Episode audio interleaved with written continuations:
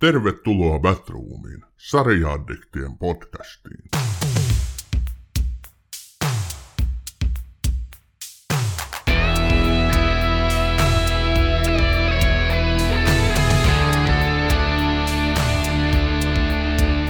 Tervetuloa Batroomiin, hyvät kuulijat. Tänään Batroomissa keskustellaan sellaisesta sarjasta, joka ei ihan kaikille liene se kaikkein tutuin. Mutta se on niin hyvä, että ansaitsee ehdottomasti oman Batroom-jakson. Sitä paitsi tämä kyseinen sarja on voittanut useita palkintoja ja oli viimeksikin ehdokkaana parhaan draamasarjan Emmy-palkintoon. Ja tämä sarjahan on Euphoria. Ja sarjasta keskustelemaan olemme saaneet taas erinomaiset vieraat. Tervetuloa Batroomiin Justiina ja Matilda Leffaperunat podcastissa. Kiitos. Kiitos paljon kutsusta tosi kiva saada teidät vieraaksi. Mitäs kuuluu?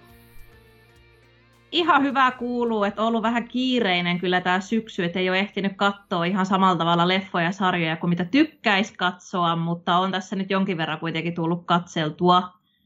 Ja ihan hyvän olosia leffoja on nyt tulossakin, että itse ainakin ootan innoissani, että pääsisin katsomaan lisää leffoja ihan leffateatterinkin asti. Täytyy heti kysyä, että no mitäs odotat niin eniten?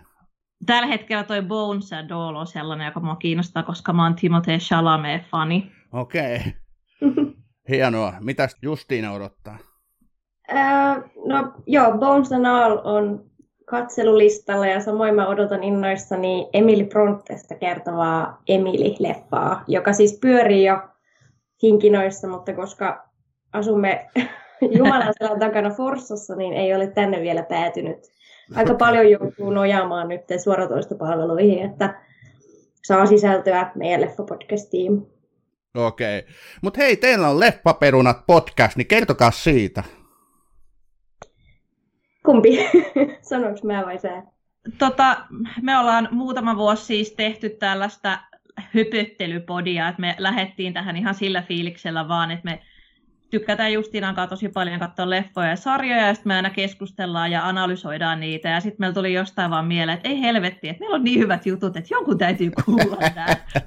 Sitten me vaan päätettiin, että aletaan ihan silleen rennolla otteella harrastuspohjalta, niin tehdään niin kuin oman fiiliksen mukaan jaksoja vähän milloin sattuu. Nyt me ollaan yritetty pyrkiä, että olisi joka kuukauden niin kuin ensimmäinen maanantai tulisi aina jaksoja. Tehdään jaksoja asioista, jotka meitä kiinnostaa, että lähinnä just TV-sarjat ja leffat. Haluatko sä Justiina jotain lisätä? No sen verran, että meitä on aina vähän hävettänyt se, että me ollaan tämmöisiä sohvaperunoita, mutta musta on hienoa, että siitä on tullut vähän semmoinen meidän supervoima ja musta on ihanaa, että me ollaan löydetty meidän leffayhteisö. Jep. Ja mä oon ainakin teidät löytänyt ja teitä on ollut tosi kiva kuunnella, että tota, niin kun mä kuuntelen aika paljon podcasteja, niin, niin, niin loistavaa. Tehän olette tehnyt aika kauan tota jo, eikö vaan? Joo, 2019 aloitettiin. Mä en olisi varma. Mulla on sellainen muistikuva, että se olisi 2019 tammikuussa tullut meidän eka jakso, mutta mä en ole kyllä edes ihan varma. Ja ne ekat jaksot on tietenkin aina vähän sellaisia häpeällisiä, että tuntuu, että ollaan tässä vasta opittu Jep. tekemään Tiedän, mistä puhutte. Batroom on siis tehty nyt vuodesta 2018 alkaen, ja kyllä mä niin, niin ensimmäisiä jaksoja, kun välillä kuuntelen, niin kyllä tulee sellainen punaposkin, että mitä? Jep. Mutta sitten aina kun uudet kuuntelijat löytää, niin nehän aloittaa tietysti sieltä alkupäästä aina, ja sitten voi olla, että siihen ne sitten jääkin Niin, tota, tota mä pelkään niin suurin osa podcast-tuottajista. All right, mutta hei, jos me mennään nyt varsinaiseen teemaan, eli Euphoriaan, niin mä kerron nyt taas tässä alkuun lyhyen kuvauksen sarjasta. Eli Euphoria on amerikkalainen draamasarja, joka kertoo lukioikäisistä nuorista, jotka kamppailevat ihmissuhdekriisien sekä huume-, seksi- ja väkivaltaongelmien kanssa. Sarja on tehty kaksi kautta, ja se löytyy HBO Max suoratoistopalvelusta. Ja kuten tuossa alussa kerroin, niin sarja on voittanut useita palkintoja, muun muassa yhdeksän emmiä, ja se on saanut sekä katsojien että kriitikoiden ylistystä osaksi. No Justiina ja Matilda, kertokaa alkuun omat fiilikset sarjasta. Sovitaan nyt, että Matilda voi vaikka sitten aloittaa. No siis meillähän on Justiinan aina semmoinen taistelu, että kumpi löytää mitkäkin sarjat, niin mä haluan nyt tuoda esille, että minä löysin tämän sarjan ja esittelin tämän Justiinalle. joku suositteli tätä mulle. Mä muistan, että mä luin jostain, että, varsinkin niin kuin vitosjaksossa, kun kerrotaan tästä Julesista, niin sit, siinä kohtaa niin kun sä viimeistään tajuat, kuin hyvä tämä sarja on. Mutta mun täytyy sanoa, että mulla niin kun lähti heti. Mä olin heti ekasta jaksosta euforiassa, euforiasta. Tämä on mun mielestä aivan mahtava sarja. Rakastan ja odotan innolla kolmoskautta. Onko Justina samaa mieltä? Joo, täytyy sanoa, että ensimmäinen jakso oli varmaan parhaimpia pilottijaksoja, mitä on ikinä nähnyt. Se veti, immaisi heti mukana mut. Ja tota, silloin kun kakkoskausi tuli sitten tämän vuoden helmikuussa muistaakseni, niin elin vain joka viikko odottaen maanantaita, kun tulee jaksoja. Nyt vissiin kolmoskausi on tulossa 2024, mikä kuulostaa musta todella pitkältä ajalta odottaa. Että. Mutta se on semmoinen sarja, mikä on, harvoin tulee aikuisella enää sarjoja, jotka voi laittaa niin kuin, lempisarjoihin. Et yleensä se ää, kokemus tulee semmoisista sarjoista, mitä on katsonut nuorempana et pitää olla tosi hyvä sarja, että menee niin kuin sinne top-listalle enää. Mutta tätä on päässyt sinne kyllä. Kyllä mä ihan samaa miettejä kanssa, että on niin erityisen vahvaa ja upeasti käsikirjoitettua draamaa. Mulla tota, mä vaan jotenkin sit lähdin sitä katsoa. Mä kiinnosti varmaan joku ja ihan, ihan hänen takiaan ja toi Sammy Levinsonin nimikin jotain herätti tuolla aivokopassa, jotain raksutusta.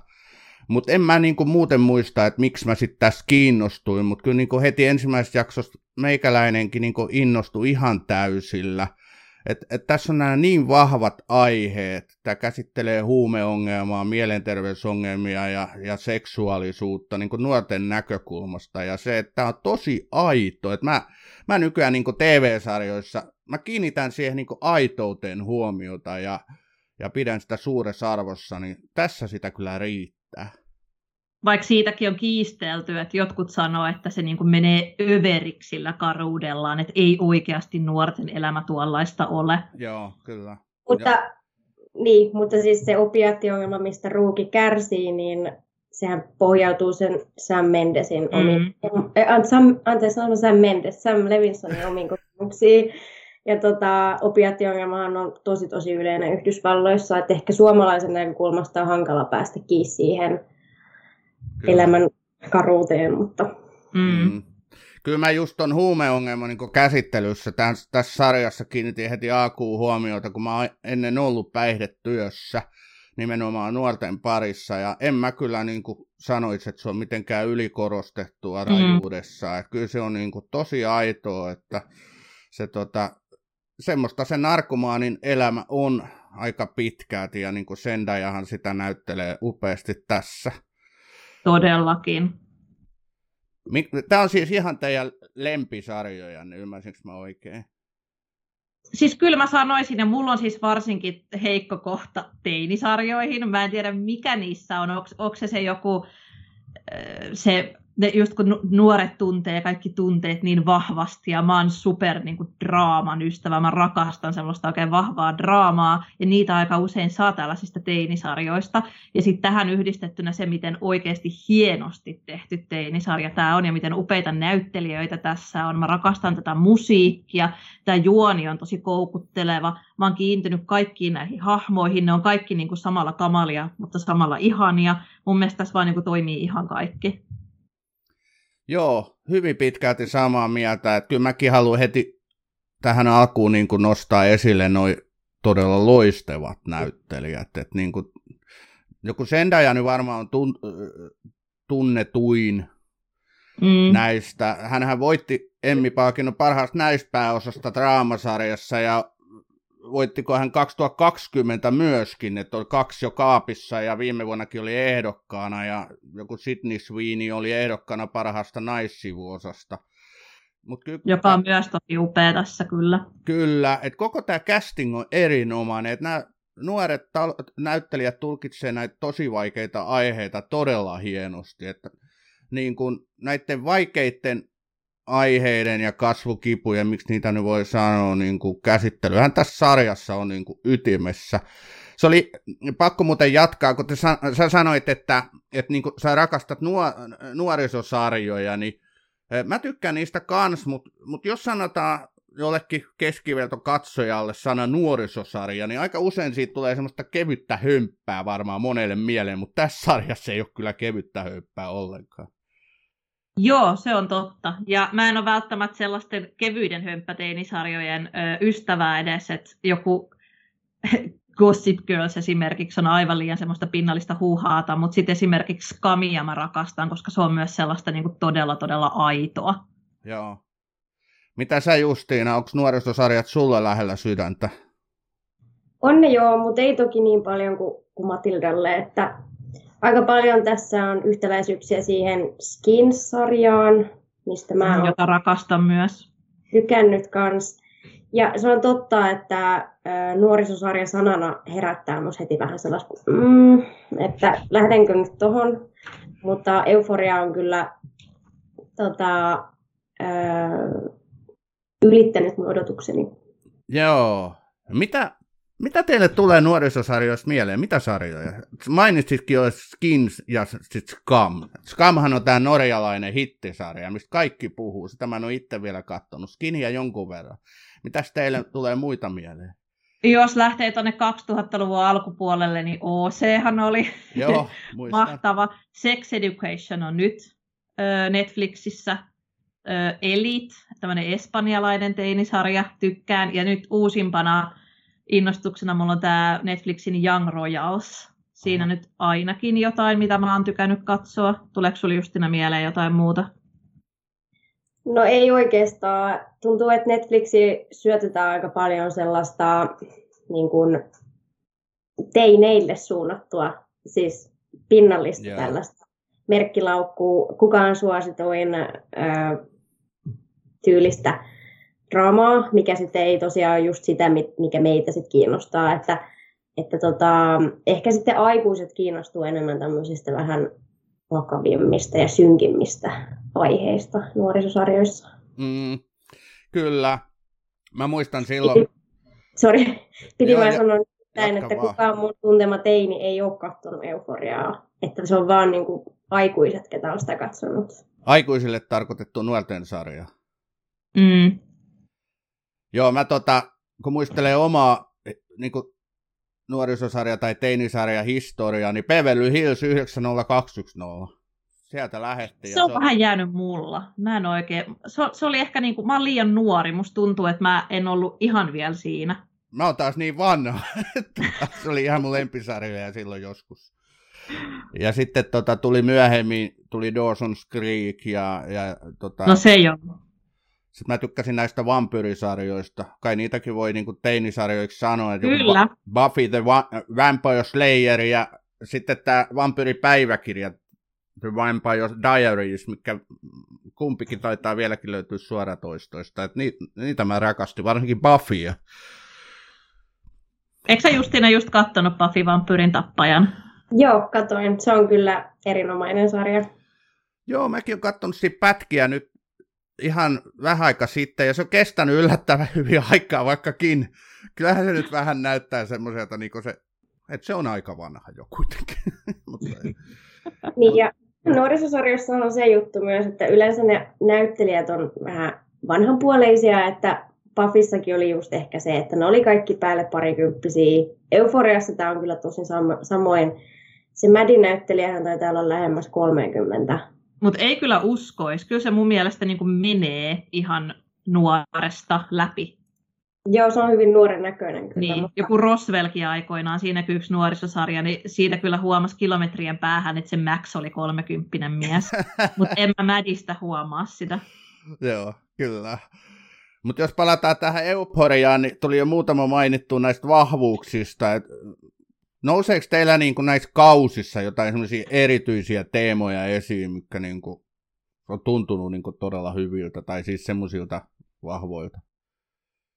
No, nämä kaudet on musta tosi erilaisia, että se ohjaaja, tämä Sam Levinson on sanonut, että ensimmäinen kausi on tämä tarkoituksena on kuvata sitä aikaa bileissä, kun bileet on vasta alkamassa, kello on jotain niin kuin mm.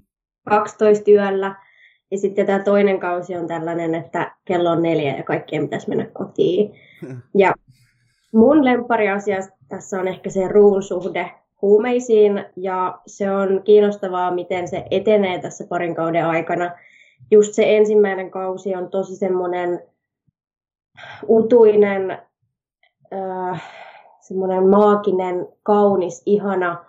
Äh, Ruu on niinku rakastunut niihin huumeisiin. Mm. Ja toinen kausi on taas tosi tämmöinen niinku riisuttu ja, ja se, se suhde huumeisiin alkaa mennä tosi, tosi toksiseksi silleen, että se näkyy niin kuin hänelle itselleenkin ja ää, se on ollut kiinnostavaa. Samoin mua on kiinnostanut tosi paljon tämä Cassien, tämä Sidney Sweeneyin esittämän hahmon eteneminen, että hän oli aika paljon tässä kakkoskaudella esillä, että miten, miten niin kuin suuri ero siihen ykköskauden käsiin on.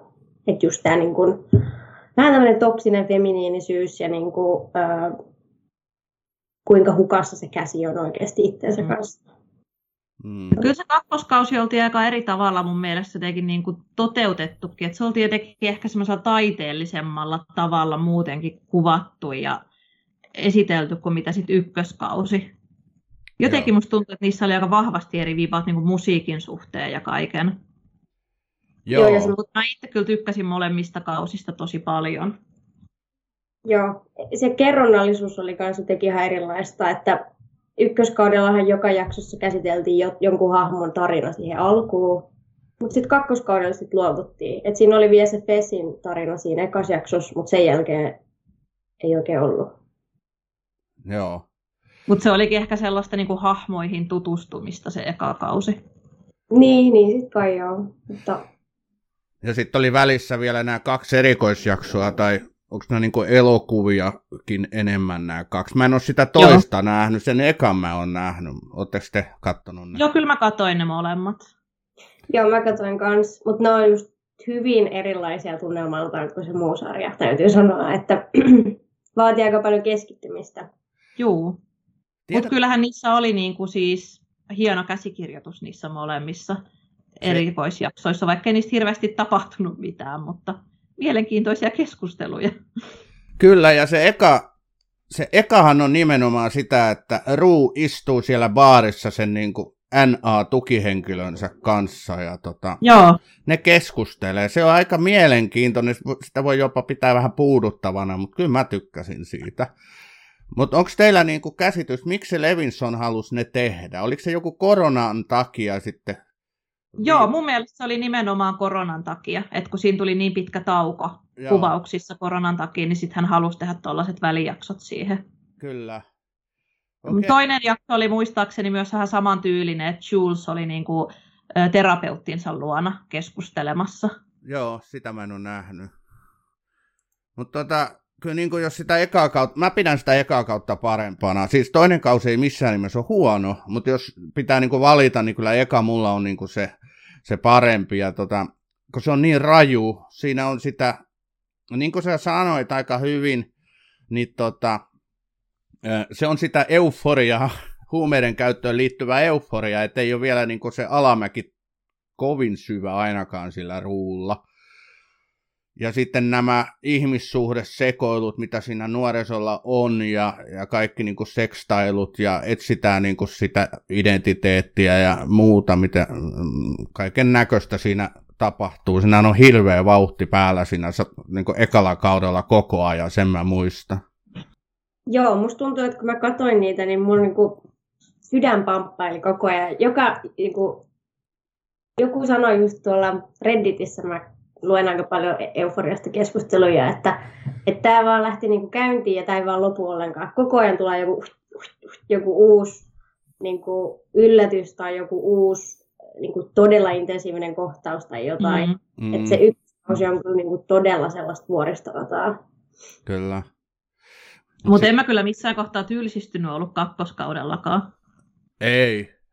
Mä meinasinkin just sanoa, että mulle se kakkoskausi oli sitten siinä oli sitä väkivaltaa ja varsinkin se siis Batroomissahan saa spoilata, että spoilerivaroitus nyt kaikille, mutta se Fess, siis se huumediileri, joka niin kuin alkuun mä inhosin sitä, niin kuin totta kai huumekauppiaita pitää inhota, mm. mutta sitten sitähän kuoriutui ihan kiva kaveri ja semmoinen tota, ruuta rakastava omalla tavallaan, niin milloin hänelle käy, niin se oli ihan hirveä. Sitten mun mielestä se sarja siinä yhdessä kohtaa, se käväisi ainakin jossain ihan muualla, mitä se oli siihen asti ollut. Et mikä sen nuoren kaverin, siis sen tosilapsen nimi oli, joka oli siellä... Hu- niin, se oli siellä huoneessa sen konekivääri vai haulikkoko sillä oli, niin odottamassa niitä. Se oli todella vahva, todella raju jakso. Siinä, eikö siinä ollut se näytelmä, ja sitten näytettiin niin kuin sitten toisaalla sitä Fesin kamppailua, että mitä siellä tapahtuu Joo. siellä hänen talossa. Se oli todella Sitten raju. näytelmästä ollaan oltu tosi ristiriitaisia, että osa rakasti niitä jaksoja ja osa vihasi niitä jaksoja, mutta mä kyllä kuulun siihen seurakuntaan, jonka mielestä ne oli tosi hienoja jaksoja. Ja siinä just hienosti käytiin, mä olin myös ihan, ihan sydän syrjälläni mukana siinä Fetsin ja Ashin tilanteessa, mihin se päätyi, ja ootan kyllä tosi mielenkiinnolla kolmoskautta, että miten se tuosta voisit jatkua. Ja mä, mun oma, niin kuin, Fetsistä tuli ehkä jopa mun lempihahmoni tässä kakkoskauden aikana. Kyllä mä ykköskaudellakin lämpesin sille just, kun se on kans ristiriitainen hahmo, että se työ, mitä se tekee, mutta sitten kuitenkin se on tavallaan semmoinen lempeän allekarhu. Joo. Ja sitten mä jotenkin tykkäsin tosi paljon siitä Lexin ja Fetsin jutusta, että vaikka siinä ei ollut lähinnä muuta kuin sitä puhelimessa keskustelua, niin mä jotenkin tosi paljon tykkäsin niiden kahden välisestä kemiasta, vaikka se onkin varmaan tällainen niin kuin, mahdoton rakkaus, kun miettii tilanteen, mutta tykkäsin siitä niin kuin sivujuonesta tosi paljon ja olin siitä kiinnostunut. Kyllä mä siis tykkäsin siitä näyte, näytelmän tekemisestä tosi paljon. Se oli, mun mielestä se oli upea jakso se just, missä se näytelmä sitten niin kuin esitettiin. Ja sitten se, oli. millaiseksi draamaksi se sitten meni kun siellä oli, nämä tajuskin nämä katsojat, siis näytelmässä mukana olevat katsojat, että nämä roolithan kertoo heistä, että siellä niin kuin mm. Nate, Nate niin kuin oli ihan omassa maailmassaan ja, ja tota käsi, kuka se oli, joka sinne ryntäsi sitten lopussa, oliko se käsi just vai kuka se? Joo. Joo. Kyllä. Mutta tota... Toki tältä Lexiltä ehkä vähän törkeä temppu, mutta toipa taas syvyyttä hänenkin hahmoonsa, että teki tämmöisen näytelmän. Kyllä. Lexi muutenkin tuli tässä kakkoskaudella enemmän esille mun mielestä kuin mitä se ykköskaudella oli.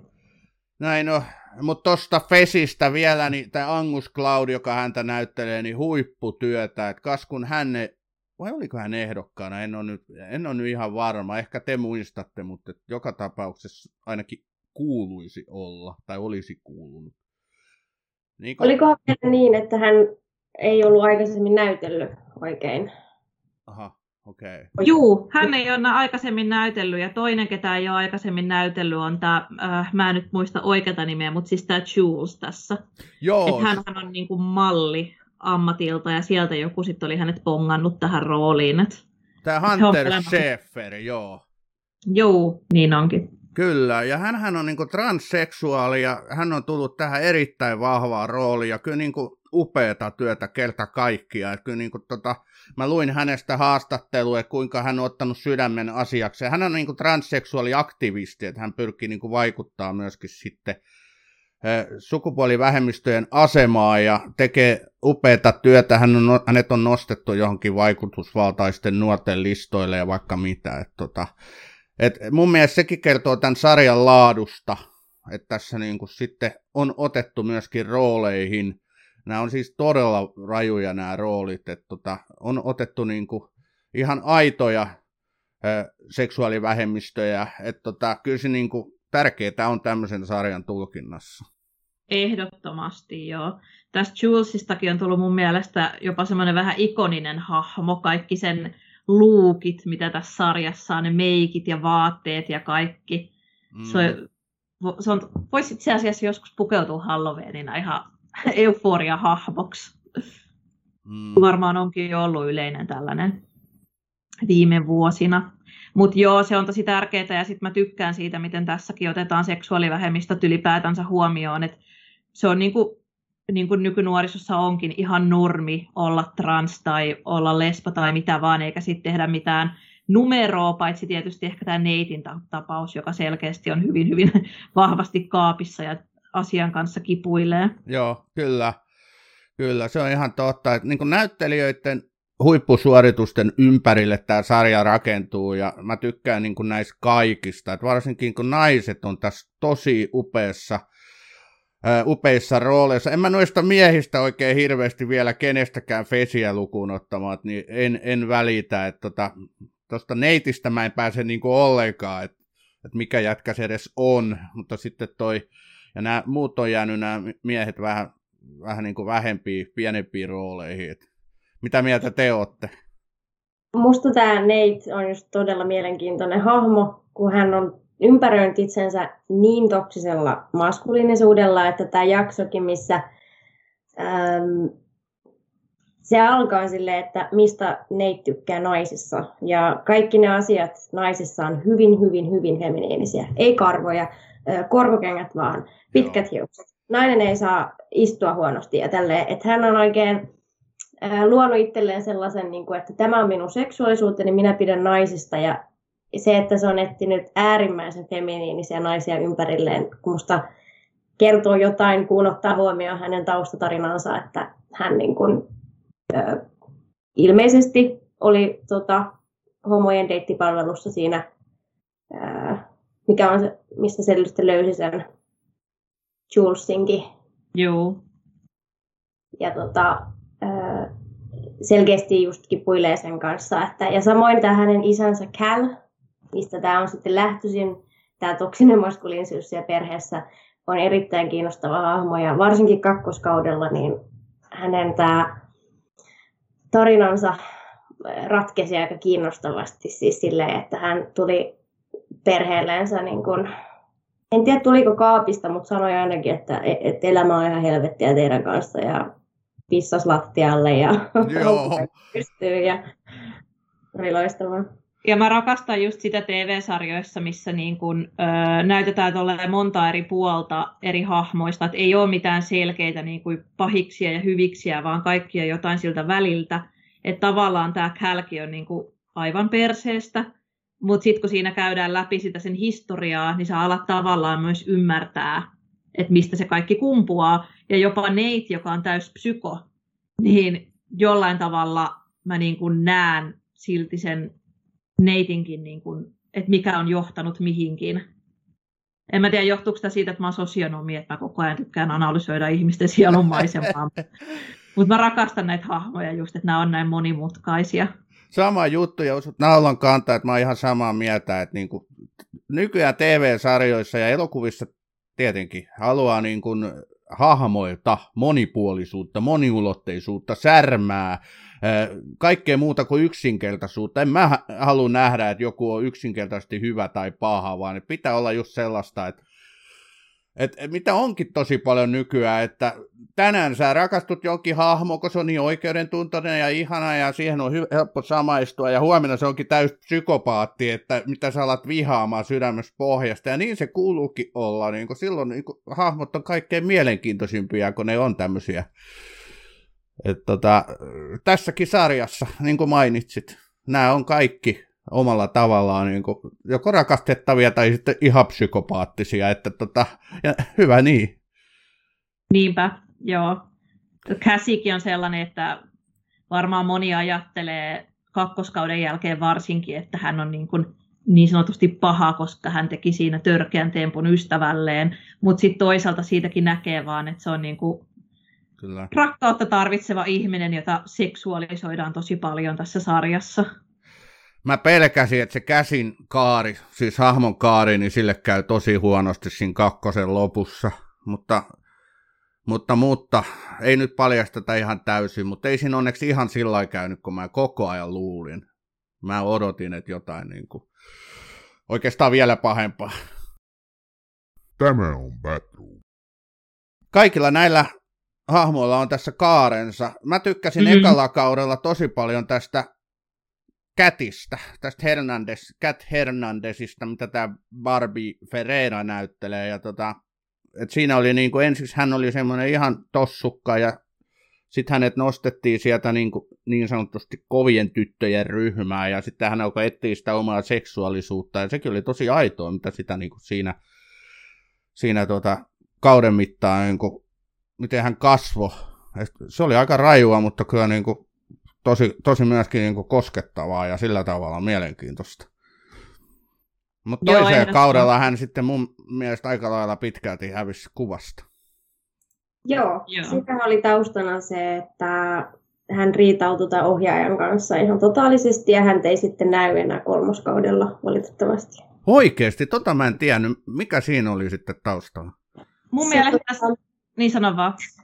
Tämä ohjaaja olisi halunnut, että Kätin kakkoskauden kaari olisi jatkunut jotenkin niin kuin syömishäiriöön liittyvillä teemoilla. Ja tämä on tämmöinen plus-aktivisti, siis kehopositiivisuusaktivisti, tämä Barbie Ferrera, niin hän oli sitten sanonut, että nyt ei niin kuin sovi alkuunkaan, että minkä takia ylipainoisista ihmisistä aina pitää tehdä semmoisia syömishäiriö niin kuin stereotyyppejä. Niin sitten oli tapahtunut niin, että ohjaaja oli sanonut, että ok, että älä sitten niin kuin, tuu enää, ja sitten hänen roolinsa oli sen takia, siis se oli siis se ero ykköskauden kätiin ja kakkoskauden kätiin oli ihan uskomaton, mm. että kuinka vähän sitä oli sitten kakkoskaudella. Ja ilmeisesti se sitten se poislähtö selitetään vaan jotenkin, niin kuin, että hän lähti opiskelemaan tai jotain tällaista, että se, sitä ei niin kuin enää kuvata ilmeisesti. No siis se hahmo ihan selitys. pilattiin kakkoskaudella. Se oli mun mielestä niin kuin inhottava ja itsekeskeinen ja mä olin mm. ihan innoissani siitä ja tästä Ethanista ykköskaudella. Ja sitten se Barbie, tai Barbie, anteeksi, ei Barbieista tietenkään tehnyt, vaan Cat. Cat olikin sitten ihan kauhea sitä Ethani kohtaan. Ja mä en tykännyt pätkääkään kakkoskaudella enää tuosta Catin hahmosta, vaikka hän oli mun lempihahmoni myös ykköskaudella. Varsinkin sitä Catin alkuintroa mä rakastin. Joo, mutta toi sitten selitti, kiitos kun sivistitte minua tässä asiassa. Oliko se siis tämän Levinsonin kanssa tosiaan riitautunut, että siihen mä oon ymmärtänyt, että aika monet näistä näyttelijöistä on päässyt kuitenkin aika avoimesti kertoo niin kuin tunteistaan ja vaikuttaa myöskin käsikirjoitukset. Senda ja tietysti kun hän on myös tuottaja tässä, mutta myös muut. Ja se Sviini, toi Sidney Sviini varsinkin on myöskin päässyt aika vahvasti mukaan siihen. Siinä oli sille ilmeisesti sen Sydney Sweenin kanssa, että hän parista alaston kohtauksesta sitten kieltäytyi, kun hänestä tuntui, että se alastomuus on tosi ää, niin kuin oleellinen osa joitain kohtauksia ja tärkeä asia. Mutta sitten ehkä kakkoskaudella olisi ollut vähän semmoista alastomuudella mässäilyä, niin sitten hän oli niistä niin kuin kieltäytynyt. Ja ilmeisesti se ohjaaja oli ottanut sen ihan hyvin vastaan. Joo, siis nyt osuit yhteen teemaan, mikä mitä ei voi niin ohittaa, jos puhutaan, kun puhutaan euforiasta. Eli tämä alastomuus ja seksi tässä sarjassa on kyllä varsinkin ensimmäisellä kaudella niin tosi, tosi niin isossa roolissa. Et tota, miten te näette, niin onko tämä mennyt jopa niin kuin jonkun rajan yli, kun tätä siitä kritisoida? No, täytyy sanoa, että mm, ehkä tämä Sidneyn seksuaalisointi on niin kuin, tulee mulla vähän rajojen yli tai silleen, että alkaa vähän ehkä kyllästyä siihen tätä käsiin. Mutta sitten toisaalta se on oleellista, koska, koska sitä seksuaalisuudaan siinä sarjassa. Se Nate näkee sen vaan niinku semmoisena kaunina esineenä, jonka se omistaa siinä kakkoskaudella. Joo. Öö, ja tota, mä oon pitänyt tässä sarjassa siitä, että öö, siis miesten sukupuolielimet näkyy myös. Niin kuin Joo, ihan, mun piti sanoa ihan samaa siitä, että se on piristävää, että välillä näkyy myös peniksiä. Joo. Koska tota, ihan yhtä lailla niin kuin voidaan tuoda miesten ruumiita esille, kun naistenkin ruumiita aika paljon sarjoissa ja elokuvissa tuodaan. Niin. Kyllä.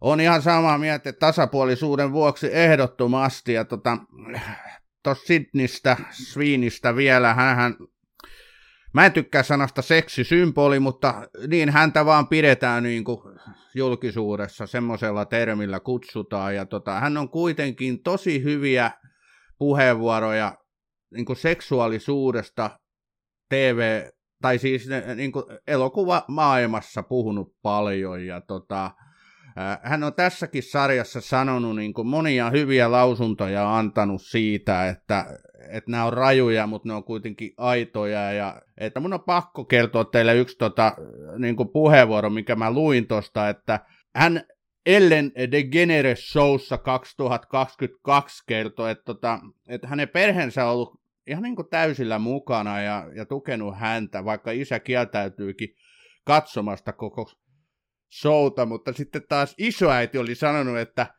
parhaat tissit Hollywoodissa ja tämä oli niin kuin ihan et kyllä niin hän osaa myöskin niin huumorin kautta tähän vedet, vedota tähän seksuaalisuuteen ja seksuaalisointiin ja sanoa, että mitä sitten, jos näyttelijät on, niin kuin, on ruudulla alasti. Ei hänellä ole mitään ongelmia niiden kanssa. Et, että tota, mutta sitten kaikille yhtä lailla. Tämä on osa niin kuin, elokuvaa niin kuin teollisuutta ja, ja näin, mutta siitä täytyy puhua myöskin tasapuolisesti ja turvallisesti. Että tämä oli niin mm. niin hänen sanomansa siinä samaisessa haastattelussa, että hän aika lailla huumorilla, mutta sitten myöskin tosi asiapitoisesti ja se oli mun mielestä kyllä todella hyvä haastattelu. Joo, ja niin kuin Justiina just sanoi, niin toisaalta se, että, että nimenomaan käsiitä Joo. seksuaalisoidaan aika paljon tässä sarjassa, kyllä. niin se on kuitenkin tuon sarjankin kannalta tärkeä teema, koska se on osa käsin traagisuutta. Mm että se hakee sitä huomiota ja sitten ne miehet näkee hänet just vaan sen niin kuin seksin kautta. Kyllä, joo. Eikö se ollut niin, että ensimmäisellä kaudella tämä Nate, tämä jalkapallourheilija, josta kaikki, tai no kaikki, mutta siis jonka, jonka niin kuin perässä monet naiset kulkevat, niin hän seurustelee sen Madin kanssa. Oliko se, niin kuin, oliko se nimi Madi? Madi, joo. Joo. Kyllä, ja sitten toisella kaudella niin hän onkin tämän käsiin perässä ja sitten käsillä ja Mädillä syntyy, tai käsi haluaa peitellä, hän ei halua kertoa Mädille ja sitten kun Mädi saa tämän selville, niin sitten alkaa tapahtua. Nämähän oli parhaat ystävät, eikö se näin mennyt? Joo. Ja tässä on kyllä niin kuin tätä, jos ihmissuhde puolta käsitelty hyvin tässä sarjassa, että millaisia niin kuin ystävyyssuhteet on ja miten niin kuin sitten tulee tällaisia, tällaista kitkaa, niin sekin on kuitenkin aika yleistä loppupeleissä, niin kuin varsinkin nuorisossa. Onhan se, kyllähän tuommoinen ihmissuhdedraama oikeasti myy. Niin, niin se myy. Kyllä sitä niin kuin itse kukin on nuoruudessaan hölmöillyt, että kyllä niin kuin just tuommoisia samanlaisia tarinoita omassa ystäväpiirissäkin on ollut, että on kateellisuutta ja on öö, jotain niin kuin, riitoja jostain pojista ja niin kuin tällaista, että, että se on ihan hyvä piristä sen niin kuin, huumemaailman lisäksi kuitenkin tämmöiset ihan niin kuin, samaistuttavatkin ongelmat niin kuin, kaikille. Kyllä. Kun tässä on juuri näitä vahvoja teemoja, mikä kuuluu nuorisopiiriin tai nuorisokulttuuriin, miten nyt sanotaan, mutta kuuluu tietysti myöskin sitten aikuiseen elämään, just nämä ihmissuhdekriisit, erot, rakastumiset kaikkinensa, sitten on tämä huumehelvetti, ensin se on täydellinen euforia ja sitten se, se vie kokonaan mennessä ja alkaa se täydellinen helvetti. Sitten, tulee, tai sitten tässä on niin kuin väkivalta, ongelmia ja, ja tota ongelmia vanhempien kanssa, tosi traagisia niin kuin juttuja, mikä kuuluu lapsuuteen. Ja tässä on niin kuin tosi paljon näitä, että tämä on kyllä huimaa. Ehdottomasti jo samaa mieltä. Sen takia tämä onkin mun mielestä ihan, no ainakin niin kuin näitä nuorisokientesarjoista, niin varmaan ihan parhaimpia. Sä sanoit, että, tai te sanoitte, että kolmas kausi on tulossa 2024, niin mihin, mihin suuntaan tämä sitten sen suhteen menee, tiedättekö sitä? Öö, en, mutta sitä on spekuloitu, että olisiko siinä jonkinlainen aikahyppy, mikä musta ei ole hyvä idea, koska tota, se jäi nyt aika kesken. Siinä oli just se draama siitä ruusta ja huumelausta ja huumeveloista, että mihin sekin päätyy. Ja, ja tota, aika paljon mä oon miettinyt sitä, että kun Ruu kertoo tätä tarinaa, niin olisiko mahdollista, että se kertoo sitä jotenkin niin kuin kuoleman jälkeen tai niin kuin toisesta todellisuudesta. Että olisikohan se sitten niin, että koska tämä on aito ja karu, niin olisiko se sitten mahdollista, että mm. loppu vaan niin kuin menehtyy. Niin, niin, että se ei ole mitään onnellista loppua.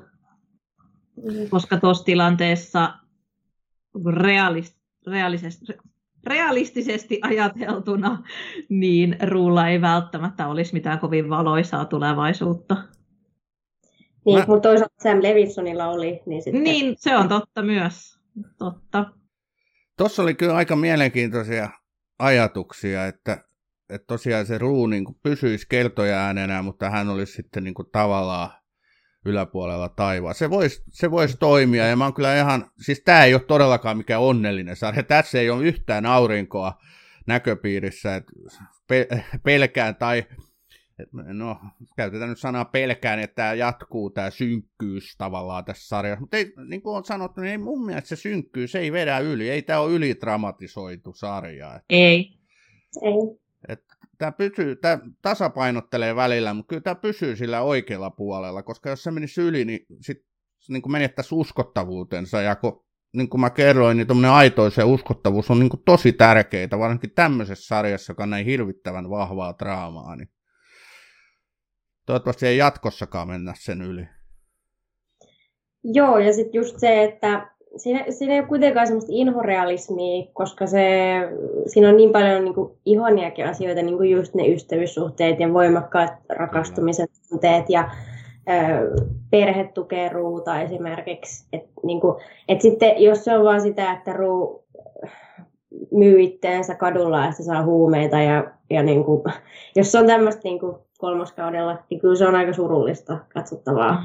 Mm. Mm. Kyllä siinä täytyy vähän toivoakin olla. Joo, ja tietysti tämä Ruun ja Julsin suhdehan on yksi tämmöinen, kun mä sanoin, että ei ole onnea yhtään, mutta onhan tässä ollut kuitenkin onnea ja rakkautta sitten taas heidän välillä, vaikka sekin on ollut aika myrskyisää välillä, mutta ehkä siinä on sitten taas semmoinen vähän pilteämpi teema.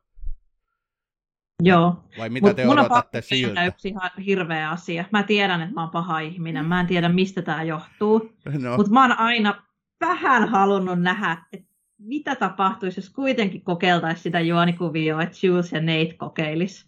Vaikka mä tiedän, että ei, Nate on ihan hirveä tyyppi, mutta tää on silti joku mun sisäinen ääneni, joka on vähän silleen, että no kokeilkaa sitä. Ja sit ei. Niin, musta tuntuu, että se olisi kyllä ihan täys katastrofi. Siis sehän Nate repis Julesia ihan rikki.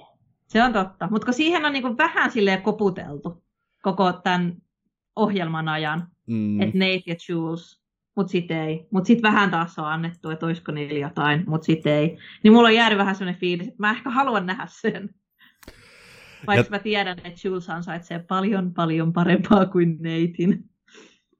Toi on totta, ja katsoja on nyt kiusattu kyllä tolla, että eh, mahdollisella niin kuin, suhteen kehittelyllä aika pitkään, että jotain siinä tulee kyllä tapahtuu, mutta mä, mä kyllä kuulun niihin, jotka ei missään nimessä halua sen tapahtumaan, mutta nyt kun sä sanoit, että sua kiinnostaisi tämä, niin kyllä mäkin alkanut sitten vähän, että niin, olisihan se mielenkiintoista. Olen sairas ihminen.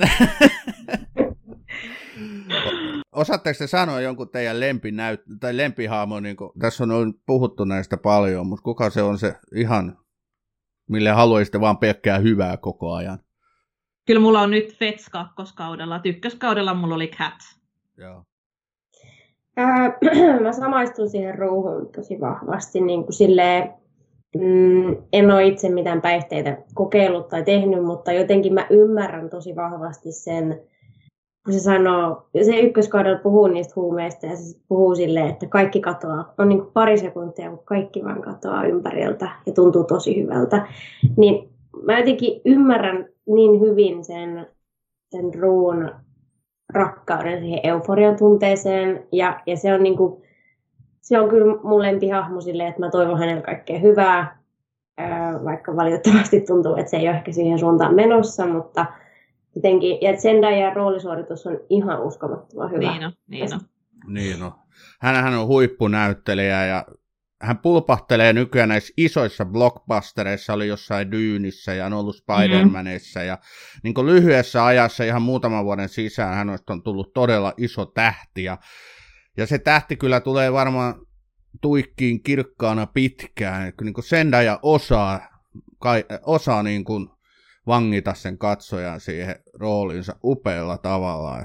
Todella hyvä näyttelijä.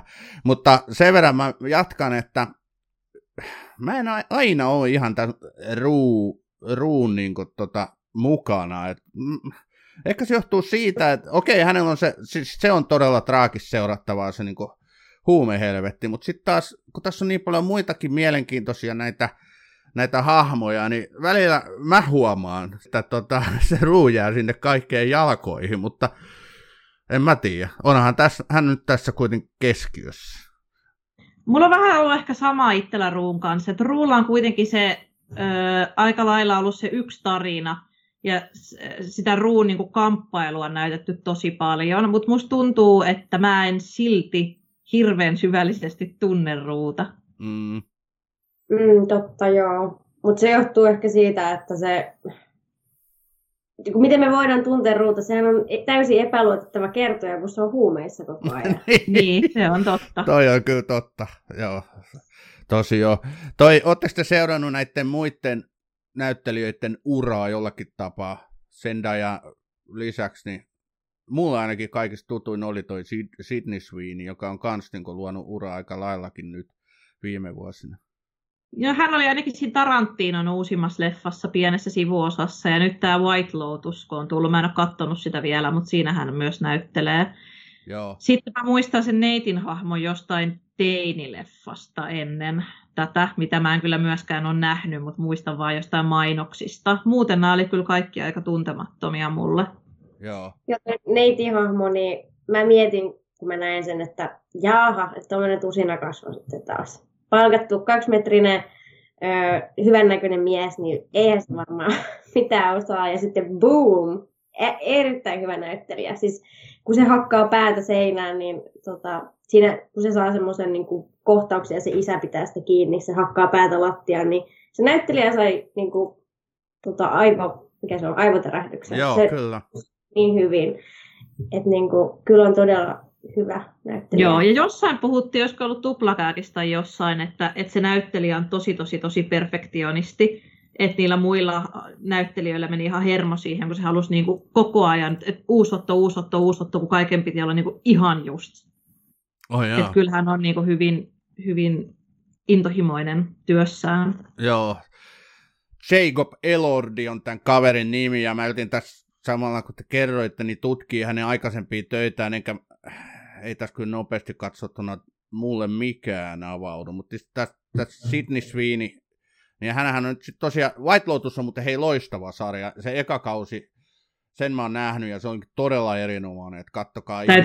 Se on niin hyvä satiiria, että tota, ihan, ihan parasta mahdollista kannattaa katsoa. Ja tämä Sidney Sweeney on siinä jäätävän hyvä. Hän on aika usein niin samankaltaisissa rooleissa.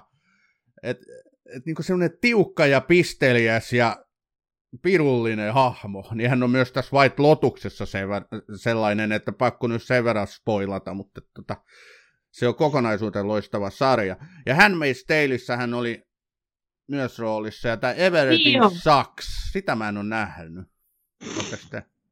En, en. mutta Handmaid's Taleissa hän oli kyllä hyvä, ja ei ollut lainkaan seksuaalisoitu hahmo, koska sehän oli Handmaid's Tale, eli kaikki on hyvin suojeltuja, kaikki naiset siinä sarjassa. Kyllä. Et se oli aika erilainen rooli sitten hänelle. Hänellä oli semmoinen nuori vaimo, joka sitten rakastui, Kyllä. rakastui toiseen ja sen takia menehtyi siellä yhteiskunnassa. Kyllä. Joo, tota, ennen kuin mennään eteenpäin, haluatteko vielä jotain mainita euforiasta?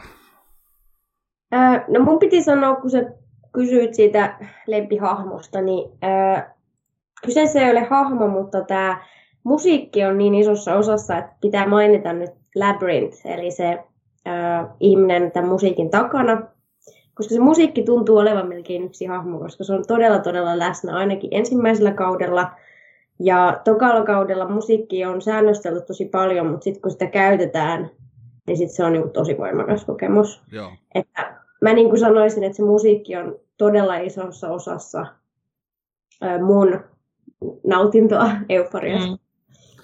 Hyvä nosto, todella hyvä nosto ja täysin samaa mieltä. Tämä on Batroom, TV-sarjojen podcast.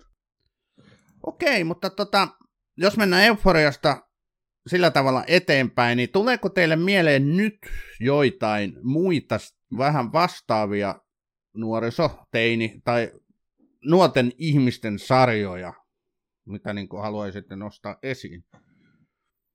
No niin kuin Justina aiemmin jo sanoi siitä, niin Skinshän on aika samantyylinen britti sarja, missä niin kuin aika rajulla kädellä näytetään sitä nuorten elämää. Rakastin sitä ykköskautta. Tämä on kyllä tullut jo joskus mitä 2010 tai joskus, milloinkohan tämä on mahtanut tämä Skins tulla. Mutta aika saman tyylistä on kyllä Euforiassa ja Skinsissä. Onko jotain sellaista, mikä tällä hetkellä on niin kuin yhtä uusi? En mä kyllä Euforian kaltaista nuorisosarjaa nyt ehkä on Joo, nähnyt. Joo, kyllä mieleen. Vaikka varmaan on jotain, mutta ei vaan tule mieleen. Öö, sen verran voi sanoa siitä, että Euforiasta ollaan tehdä, tekemässä saksalainen öö, remake. Ja siinä on tämä Skamin tekijät, siis Saksan Skamin Rukin tekijät on tekemässä sitä. Mä valun just nyt. Oikeesti apua, pakko nähdä tämä, koska Druk oli niin hyvä. Tämähän on Israelista alun perin tämä idea levinnyt. Eli tämä ta- taustalla on israelilainen sarja, ja nyt ilmeisesti tätä sitten vähän niin kuin tuota skamiakin tosiaan, tuota norjalaista, niin myydään useampaan maahan sitä ideaa. Että aika hienoa nämä niin kuin leviää, kopioidaan. Todellakin, ja sitten kaikissa tulee kuitenkin se oma kulttuuri tosi vahvasti esille, ja niitä voi niinku, niiden kanssa voi leikitellä ja tehdä ihan uusia, uuden tyyppisesti. Mäkin olen katsonut Skamin varmaan niin kuin kaikki eri maiden versiot, ja niissä kaikissa niin kuin omalla tavallaan jotain uutta. Että se ei ole vaan sitä, että toistetaan se sama tarina, jos on tehty hyvin. Tietysti voi olla myös, että tehdään huonosti ja tehdään vaan sama eri maaksi, mutta täytyy katsoa kyllä tämä Saksan. Kyllä se kun äsken kysyin, onko nyt tällä hetkellä Framilla jotain vastaavaa nuotensarjaa, niin oletteko te kattonut Yellow Jacketin tuolta Sky Showtimeilta? En, en ole No ei se varsinaisesti nyt ihan yksi yhteen ole, mutta se nostetaan tämä hetken niin niille listoille, kun puhutaan kaikkien aikojen parhoista, parhaista teinitraamoista. Ja mä ton ensimmäisen kauden perusteella kyllä varovasti on samaa mieltä, että sehän on niin enemmänkin tämmöinen mysteerinen selviytymistarina. Ja, kertoo siis nuoriso, oliko se jalkapallojoukkueesta, joka tekee pakkolaskun Alaskan erämaahan. Ja se siis kertoo niin selviytymisestä, luottamuksesta, sitä tapahtuu kaikenlaista hyvin outoa et mä suosittelen sitä kyllä lämpimästi, mä odotan sitä kakkoskautta nyt hulluna. Et tää löytyy tosiaan Sky Showtimeilta, sitä on yksi kausi ja sekin taisi jonkun on jo voittaa, että se on aika huulilla nyt se sarja. Toi juoni kuulosti tutulta, musta tuntuu, että mä oon jossain kuullutkin ehkä tosta, mutta nimestään heti yhdistänyt, mutta joo, mä oon kyllä valmis kaikille teinisarjoille. Että... Joo. Kuulostaa kyllä ihan lupaavalta, sellainen Lostin ja, ja tota, mitä euforia mashup, vaikka ei varmaan mitään päihteitä ole siellä Alaska. No kuule, en viitti spoilata, siellä on vaikka mitä, mutta niinku samanlaisia, samantyylisiä hahmoja, erittäin hyviä näyttelijöitä, että kyllä niinku paljon yhtymäkohtia on euforiakin kanssa. Mut jep. Et, sanoa tuosta nuorten sarjateemasta just, että musta on kuitenkin tosi hienoa, että en mä tiedä koska ne on sitten alkanut 90-luvulla, jos puhuttiin sitten Beverly Hillsistä, mutta tuntuu, että ollaan tosi paljon alettu pureutua siis nuorten identiteettiin ja nuorten kasvuun ja niin kuin silleen, että oikeasti e, TV-sarjojen ja elokuvien tekijöitä kiinnostaa se, että mitä nuorille kuuluu.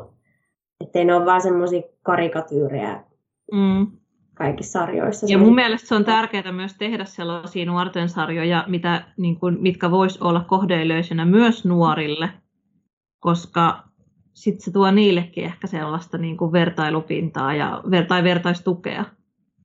Että kyllä mun mielestä tavallaan euforiakin sopisi, no en mä nyt ehkä 12-vuotiaalle sitä näyttäisi, mutta... Ei, mutta siis kyllä vaan 16-vuotias Justina olisi samaistunut hyvin paljon siis niin. hahmoon euforiassa, että kyllä vähän surettaa, että ei omana aikana ollut niin paljon tämmöisiä. Todella hyvä, kun puhuit, ja, tai puhuitte, on ihan samaa mieltä, ja jotenkin kaipaisi nyt myös suomalaista vastaavaa sarjaa, sitten ei mulla ainakaan tule mitään mieleen. Mä en kyllä suomalaisia nuorten sarjoja ole paljon kattellut, että tota, et, et, senkään takia en pysty sieltä mitään nostaa, mutta jotenkin toivoisi, että olisi yhtä niin kuin, vahvaa draamaa sitten täälläkin osattaisiin tehdä. Joo, täytyy kyllä sanoa, että mä en ole ihan hirveän innostunut ollut niin kuin Suomi-TVstä. On niitä poikkeuksia, mutta vähän on huonosti lämmennyt suomalaiselle TV-tuotannolle. Tämä on Battle. No nyt ollaan asian ytimessä. Mutta hyvä, me mennään nyt, jätetään euforia taaksemme ja mennään sitten tähän meidän suositukset ja pettymykset tai helmet, helmet ja hudit osastoon. Mä teidät haastoin ja pyysin teitä miettimään, niin kuin, mitä haluatte suositella sarjaa tai leffaa, niin kumpi haluaa aloittaa? Mitäs Matilda sanoo? No mä tuossa itse asiassa aiemmin jo mainitsin, että mä nyt suosittelen toista nuorten sarjaa, sitä Young Royalsia, josta tuli just kakkoskausi Netflixiin. Öö, kertoo, että olen hyvin, hyvin, hyvin investoitunut tähän sarjaan, sillä katsoin ne kaksi kautta ja heti kun kakkoskausi loppui, mä aloitin uudestaan ykköskauden alusta, koska sä katsot heti ihan niin kuin toisella silmällä eri yksityiskohtia, kun sä katsot toiseen kertaan sarjaa. Mutta siis tämä oli mun mielestä aivan ihana. Mä rakastan kanssa soundtrackia, mikä tässä on, ja sitten se aitous, että tässä on niinku ruotsalaisia, aitoja nuoria, finneineen päivineen, puhumassa tunteistaan ja elämässä nuoruuttaan. Ja sitten mä tykkään hirveästi siitä, että tässä rikotaan aika paljon rajoja ja normeja. Että tässä on esimerkiksi nuori, jolla on Asperger, mutta se ei ole mikään kävelevä stereotypia. Ja tässä just pojat puhuu keskenään tunteista. Ja tässä on tämmöinen porukan suosittu tyttö, jota kaikki haluaa, niin se on tämmöinen vähän ylipainoinen tyttö, eikä, eikä se perus, mi- mihin me ollaan totuttu näkemään. Mä tykkään siitä, että vähän ravistellaan ja tuodaan jotain uutta normia. Öö, mä rakastan tätä sarjaa. Ja sen lisäksi tässä on myös upeat näyttelijät, ja tässä on aivan ihana tämä pääpari. Olen rakastunut tähän pariin. Niin tämä on tällä hetkellä mun semmoinen juttu, mihin mä oon ihan, mistä olen ihan kikseissä. Kuulostaa tosi hyvältä. Sanoitko sä, että Netflixistä löytyy? Joo, ja mä, tota, meillä on Justina kanssa sellainen juttu, että Justina suostuu katsoa aina mun tarjoamia leffoja ja ohjelmia, jos mä hieron sitä samalla. Niin mä olin nyt viime viikolla Justinalla, että mä hieroin sitä kaksi jaksoa, ja nyt mä taas ensi viikolla menossa, katsotaan seuraavat kaksi jaksoa. Loistavaa. No jos puhutaan suositus, tai jatketaan suositusrintamalla, niin mitäs Justin haluaa suositella? No joo, tota, mä aloitin katsoa sitä Severance-sarjaa ja se ei ole missään tämmöisellä helpolla alustalla, vaan se on Apple TVn kautta katsottavissa, että ei ole missään Netflixissä tai muussa. Ja tota, mä en tiedä onko sulle tuttu, mutta mulle tuli ihan vastaan, kun Redditissä oli joku kysely, että mikä on vuoden paras TV-sarja ja kaikki sitä Severancea ehdotti. Ja siinä siis on tämmöinen ehkä lähitulevaisuuteen perustuva yhteiskunta, missä on tämmöinen yritys, ja sitten se yritys tekee työntekijöilleen semmoisen aivokirurgisen toimenpiteen, missä se erottaa sen työminän siitä minästä, joka lähtee kotiin sitten sieltä työpaikalta, ettei mitään firmasalaisuuksia paljasteta. Ja siinä on tosi kiinnostavia tämmöisiä moraalisia kysymyksiä, ja, ja niin kuin, että miten ne jotenkin kestää ne työminät. Joka päivä ne työminät joutuu niin kuin koko elämänsä olemaan siellä työpaikassa. Ja sitten ne oikeat minät ei tiedä yhtään, mitä niin kuin tapahtuu kahdeksan tuntia päivästä. Ja sitten siinä on alkamassa sellainen mysteeri paljastua, että mitä ne oikeasti tekee siellä. Ja mä oon katsonut nyt siis vain kolme jaksoa. Ja mä oon äh, lukenut netistä, että älä lue netistä mitään, ja lähdinkin pois netistä, koska on kuulemma tulossa niin kuin tosi hienoja ää, twistejä ja, ja tämmöisiä yllätyksiä. Ja tota, itse asiassa välittömästi, kun tämä meidän jakso loppuu, niin aion kävellä olohuoneessa ja jatkaa sitä sarjaa, koska mä oon nyt koukussa.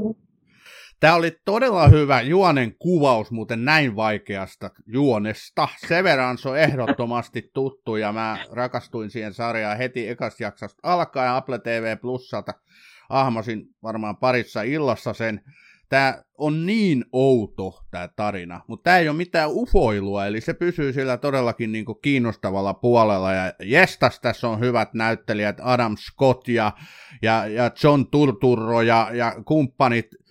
Tämä on niin tavallaan aika pelkistetty, siinä ei ole mitään erikoista värimaailmaa ynnä muut hienoja lavasteita tai puvustuksia. Se pysyy niin ytimessä koko ajan, se tarina on keskiössä.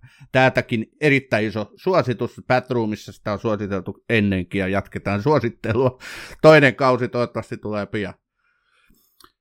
Mutta okei, mä haluan suositella nyt sitten Brittihovia, eli The Crownin viides kausi alkoi, tai julkaistiin, ja mä oon nyt sitä kattonut melkein koko kauden, ja prinsessa Diana ympärillehän tämä kausi hyvin pitkälti kietoutuu. Sä, tässä on nyt Ysäri menossa, joka on Brittihovin historiaa ja niin kuin vaiheita tässä vuosikymmenten aikana seurannut, niin erittäin kiinnostavaa. Edelleen upeat näyttelijät, Idemas Staunton, sanonkohan etunimen oikein, niin hän oli mulle pikkusen niin kuin mä suhtaudun vähän varauksellisesti, kun mä kuulin, että hän tulee nyt Elisabeth toisen rooliin, mutta mun mielestä hän on ollut jopa parempi kuin äh, Emilia Coleman. Äh, et tota, todella, todella hyvät niin kiinnitykset, casting taas. Et The Crown, viides kausi Netflixillä. Suosittelen erittäin lämpimästi ja sen verran täytyy vielä sanoa, että mä on, mut kutsuttiin Allu Jaskarin Mikä homma leffa-podcastin puhumaan The Crown-sarjasta, että sinne pääsee siitä sitten jauhamaan. Mulla on Crown vielä katselulistalla. Se on ollut tosi pitkään mulla semmoisena, että nyt tää seuraavaksi, mutta sitten mä en ole jotenkin vielä ehtinyt. Mä oon kyllä katsonut ja se on tosi laadukas sarja kyllä. Kyllä. Siis koko tämä viisi kautta sulla katsomatta, niinkö? Joo, kyllä. No sulla on, tulee olemaan ihan mukavia iltoja vielä edessäsi sitten tämän sarjan parissa. Se on kyllä huippusarja, tykkään tosi paljon. Selvä. Mitäs pettymysosastoa? Löytyykö? Haluatteko te haukkua jonkun vielä? No mä voin haukkua sen verran, että tota, kun tosiaan täällä Forssassa ollaan, niin leffateatteritarjonta on heikkoa, mutta lupasin viedä kummityttöni johonkin elokuviin ja siellä ei mennyt mikään muu kuin tämmöinen suomalainen joulukomedia Kulkuset kulkuset, niin tota, mä en tiedä, voiko mä sanoa, että se on pettymys, kun mä en odottanutkaan siltä mitään, mutta en mä kyllä tykännyt siitä yhtään. Et mun mielestä se, öö, se oli tosi, siis kaikki oli niin kliseistä ja itsestäänselvyyksiä, että totta kai se raskaana oleva nainen alkaa synnyttää kesken jouluillallisen ja sitten ne vitsit oli niin kuin lähinnä sitä, että oltiin asiattomia seksuaalivähemmistöjä kohtaan ja sitten niin kuin naurettiin sille, kuinka ne ihmiset on niin boomereita, vaikka mä oon ainakin niin kukkahattu täti, että mun mielestä se ei ole hauskaa, vaan surullista.